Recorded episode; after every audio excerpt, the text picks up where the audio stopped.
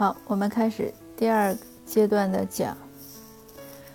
那现在呢，我来讲我的移民选择，还有我先生的故事。我的移民呢，其实三个国家我都试过，在我的书里呢，我有写。呃，这里就插播一个我的小广告啊，我写过两本书，一本是最好的时光留给你，呃，是讲加拿大教育的；还有一本呢是过我想过的日子，是讲加拿大生活的。这两本网网上在国内应该还都有销售。呃，如果您想移民呢，我是建议看看，倒不是说为了推销我的书，呃，主要是您我那个都是实录嘛，所以你有更多的了解。那我三次移民呢，是这样说来就话长了，因为我是七零后，我小的时候呢，当时呢，应该是文革以后，这个说起来哈 这么这么遥远，对吧？呃，刚改革开放吧，还有没有改革开放？就是七七十年代末八十年代初。呃，那个时候呢，我家里呢，我妈妈因为她是她是医生，她是大学、中学都是学俄语的外语，她当时要学英语，因为要看资料。那她学英语的时候呢，就带着我姐姐和我学，那个电电视节目呢叫呃 Follow Me，呃，我相信在座的可能所有的人你们都很年轻，都应该不知道这回事儿，是 BBC 的。呃，那个 Follow Me，我其实都记不得讲过什么，但现在想起来应该是很简单的那种英语教学节目。但是当时是非常的觉得着迷，就是那么小的时候呢，让我觉得，哎呀，原来外面有那样的一个世界。就是我知道，哎呀，玫瑰啊，巧克力啊，咖啡啊，巴黎呀，呃，伦敦呀，然后你看到人和人说话是很礼貌的。如果大家现在学英语，或者你经常看。呃，美剧啊，或者你们可能很多在外企工作，也有出国旅游啊什么，你会发现人们讲英语的时候，因为其他语言我不了解，不是说讲其他的就不好，就是因为我了解英语，讲英语的时候他会说请呀、谢谢呀、对不起，就是特别多口头禅。尤其加拿大更是这样，加拿大以前我写文章也说，人家说加拿大人呢是最爱道歉的。包括什么呢？他那个公车如果坏了，他或者说现在不运营了，它上面就是对外的那个电子屏幕上打的是 sorry。所以如果你看到有有新人和你人家讲说在美国你怎么区分，或者说你出去你怎么区分美国人和加拿大人，如果他很很能说 sorry，他就是加拿大人，这是有可能的。在加拿大呢，就是这个 sorry 啊，还有谢谢啊，有 thank you 啊，这个话就是口头禅。呃，然后他不管有时候，包括我打电话，就是打那些客服啊、咨询电话，你随手随口说 “thank you”，他都能随口回你一个 “you're welcome”。有的时候我都有点紧张，我有时候想，哎呀，人家跟我说完 “thank you”，我有没有说没关系？好像没说，觉得咱怎么那么粗鲁？就是加拿大是这样一个社会。那当时那个 BBC 的英语节目就是给我这样的感觉，呃，我觉得很着迷。所以那个那么小的时候，就是有一个种子种在你心里，让你让我知道，呃，虽然我是在很偏远的边陲小城，但是让我知道外面有一个很大的世界。而且我的父母呢，包括我的祖父母，也很鼓励我们多去闯荡，多去看看。那一直都说什么行万呃读万卷书，行万里路啊，怎么样？就是没有想就留在一个地方。所以我有时候讲，很多选择就是性格使然。我先生和我就完全不同，他是，呃，生长在农村，他一个一个村子里半个村子都是亲戚，所以他以前从来没有想过他会出国和移民。那我们当时年轻的时候也讨论过这个问题，他说不出去，那我就说不出去。所以虽然经历过一些，呃，社会上的风波啊，或者怎么样。也明白一些道理，对一些事情也有些看法，但是一直也没有想着要出去。呃，第一次动心呢，应该是零二年非典之前，我记得，呃，我还不到三十岁，就很快要三十岁的时候，呃，当时已经在上网了嘛，就是网上在查什么东西，突然看到一幅新西兰的照片，就是大海呀、蓝天呀。现在想起来，当然是很普通的，就是海景。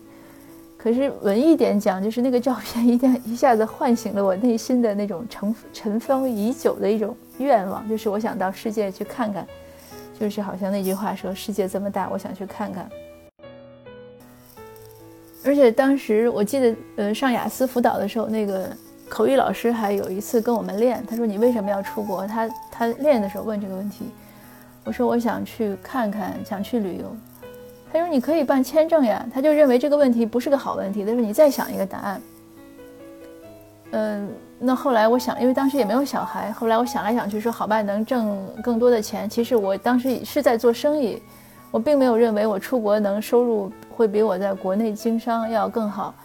而且那个时候做了那么些年生意，应该是我当时就是是我生意期的顶峰的时候，就 peak time，所以没想到说。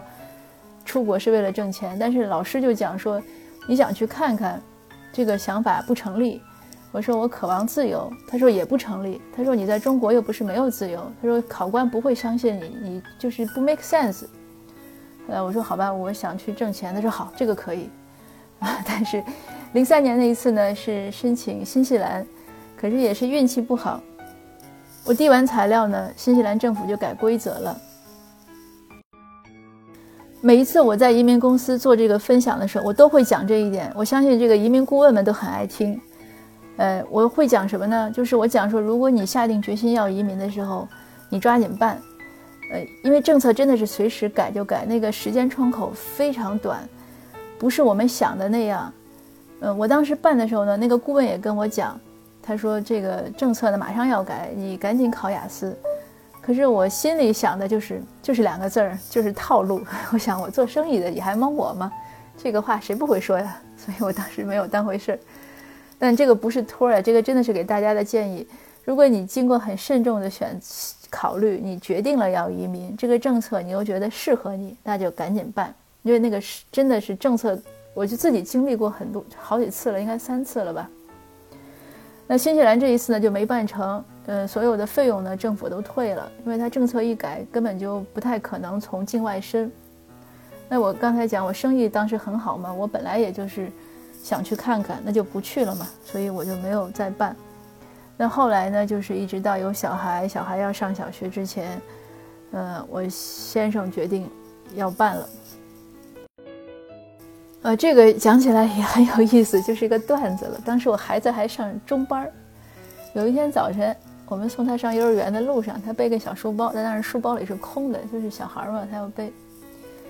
他就很郑重地跟他爸爸讲：“他说，爸爸，明年我要上小学了，你可要给我找个好小学。” 就这个话非常神奇，这是原话，我一字都没有改，语气也差不多。我们都不知道他从哪儿有这样的就是想法，可见小孩在幼儿园里，他们也在聊，可能。那这话呢，给我先生很大的一个压力。因为我先生是个特别内向的人，他不喜欢求人。以前做生意的时候呢，呃，跑外的事儿、销售啊、市场都是我在做。虽然我也很内向，那可见你知道他有多内向。那我当时已经跟他讲过了，我说做生意我在外面跑，那上孩孩子上学呢你去跑，那不能那个都让我跑，对吧？那这个事儿给他很大的压力。后来过了几天，他问我，他说：“你老说的那个移民出去之后要不要择校？”我说不要，他说好吧，你去办吧，不要麻烦我。这也是他的原话。所以很多年以后，每次我跟他讲这个话呢，他都不承认。不过这是事实，那我也可以理解嘛。那有时候其实，如果你让我讲励志讲座或者认知讲座或者家庭的讲座，这是个很好的例子，就是一个家庭呢，就是一个 team，大家各尽所能。嗯，谁也别怨谁，谁也别，就是赖谁。你谁能做多少就做多少。比如说在移民这个事儿上，是我挑的头，我想移民，呃，我又英语要比他好，而且关键是我刚才有讲，我从小就渴望这个，而对他呢是完全陌生的。他非常传统的一个人呢，他传统到什么程度呢？他连美剧这些他都不看的，他是他像老夫子一样的，他是只看。这个什么一些文言文呀，看历史呀，看他看诗都是不看现代诗的，就这样的一个人。当然他年龄和我一样，就是从小的这种文化的这种习熏陶或者习惯吧。这样的一个人，你让他出国，对他来说，我觉得真的，我先生是为我们小孩做出非常大、非常大的牺牲，我也很感谢他。那后来我办的时候呢，我就先办了，呃，当时呢还不知道加拿大能办，所以这也是另外一个申请的一个经验，就是你一定要尽量多的问信息，而不是上去来你就说问他，因为其实我很外行，我当时办新西兰的时候呢，呃，听同学讲，因为上雅思班嘛，听同学讲说加拿大和澳大利亚都关了，所以我就给我这样的印象，我就不懂那个各国的政策随时在变。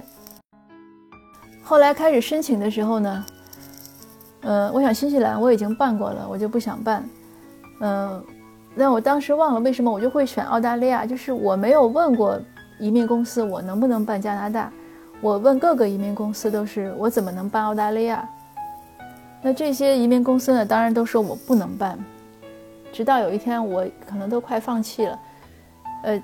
他们也没有说不能办，他就说你不能办技术移民，要办投资移民。但是投资移民呢，要花很多钱，而且要等很多年，因为小孩马上就是有一两年就要上学了嘛。我也觉得挺失望的。有一个周末，我打电话，那个电话呢，竟然还有还是录音留言，这个在北京当时也是很少的。你想十几年前，我就试了一下，我给他留言了，哎，结果周一他就给我回了。他回了之后呢，我就又问他澳大利亚。他他就说，嗯，问了一下我的情况，然后他说，那你要想办就办吧。他说有一个你可能可以办，就跟我讲了，他说你能不能考雅思？其实我已经十多年，大学毕业十多年没有看过英语了。但是，我一想，就我这个人也比较傻，就比较愣，就没想太多。我想那有什么不能考的，就学呗。我说我试试。他说好，他说那你就试试。那这样我就开始办澳大利亚，然后考了一次雅思之后呢？分数差零点五，呃，可是呢，澳大利亚政策又变了，然后因为讲好的，要是变了，他要退我钱的嘛，当然也没多少钱，嗯，然后顾问就说，他说加拿大你去不去？哎，我才知道加拿大也可以去啊，我说，哎呀，我说哪儿都行，只要我能出去，嗯，他说加拿大，那你再考一个雅思，然后又帮我设计，那个设计的真的是非常巧，因为时间关系。嗯，我就不讲了。那个现在那个政策可能也不存在了，但是但是真的是很巧，而且他是很懂。嗯，就像刚才尹先生有讲，就是有的时候我们可能会自以为有些事情对或者不对，那你还是要听顾问的，或者你要充分去研究那个法律规定，就是那个文移民的规定。那当时呢就前赶后凑，我们就办成了。但我自己也很赶，我复习雅思复习了。八个月考了三次，那从就是十十多年没有摸过嘛，大概是四分、四点五分的程度。后来考到六点五，呃，我也蛮骄傲的。之后呢，我有一个研究生的同学，他们当然都很小，都是应届生那样上来，比我小十几岁。他要考，他们说：“哎，老大，那个能能考吗？”我说：“可以考呀。”我说：“你考吧。”他说：“我复习多久？”我说：“三个月。”他说：“一天要多长时间学习？”我说：“你怎么也得学十个小时吧。”他觉得这个，这个是这样，我要也要跟大家说，因为你我当时复习的时候就会怎么想，我想我就算一年复习下来，我能省的投资移民款，当时可能是一两百万吧，现在应该更多了，但当时我记得是一百万还是两百万，那你做生意一年你不一定能赚这个钱，对不对？所以就是用时间赚钱，这个世界呢永远是公平的。这个我和我先生都有共识，是什么呢？就是有些苦你早吃也得吃，晚吃也得吃。你不在这儿吃，你就在那儿吃。你愿意为移民，愿意为这些事儿呢？比如说多花精力，你学习了，那你后面呢？像我们就不用为孩子择校去求人，这是最简单的。我先生就是这样，这个他非常认，就是他出来的时候，他测英文，他测英文就是一级。一级是什么概念？你只要认识字母表，你就是一级。我们当时一块儿去测英文，我测了半个小时，出来一看，他已经在那儿坐着等我了。哎，我说你怎么这么快？他说那个我什么都不会答，人家就让我出来了。他很了不起，他上这边因为都有给移民的免费英语课，他上那个免费英语课上了四年，而且上的都是晚上的班，因为白天嘛，他想要接送孩子呀，要照顾带孩子上课外班呀，嗯，所以他上的都是晚上的班，一周是两次还是三次？不管刮风下雨，这边冬天的时候天气也很差的，他大概只请过一次病假，剩下全部都在上课。后来一直上到四级还是五级，呃，基本上可以能听懂或者大概他知道。我经常用他的例子给一些英语不会的人励志呀。我们来的第一年，呃，当时大家都说许个愿吧，因为当呃我当时第一年在写博士论文啊，我说我今年希望能写完博士论文。那我小孩说什么？我先生说什么？你们知道吗？我先生说，我希望到今年年底我能自己开车出去，不用你妈妈 跟着我陪我出去。他就是这样的，因为刚开始他真的是不会。他说我他完，所以刚开始我们两个出去，包括买菜都是一起出去。为什么？因为我当时驾照还没有考下来，他呢英语不会，就是互相 互相搭伴儿。那确实没有到第一年结束，就差不多十月份的时候，从他六月份开始上英语，十月份的时候就没什么问题了。因为他讲的说，至少警察拦下我来，比如说我犯规啊什么的，警察跟我说什么，我大概能懂。他你看他都是这样的水平，他都过来了，所以我觉得英文不是个特别大的问题。当然他没有出去上班了，但是生活中呢，呃是可以的。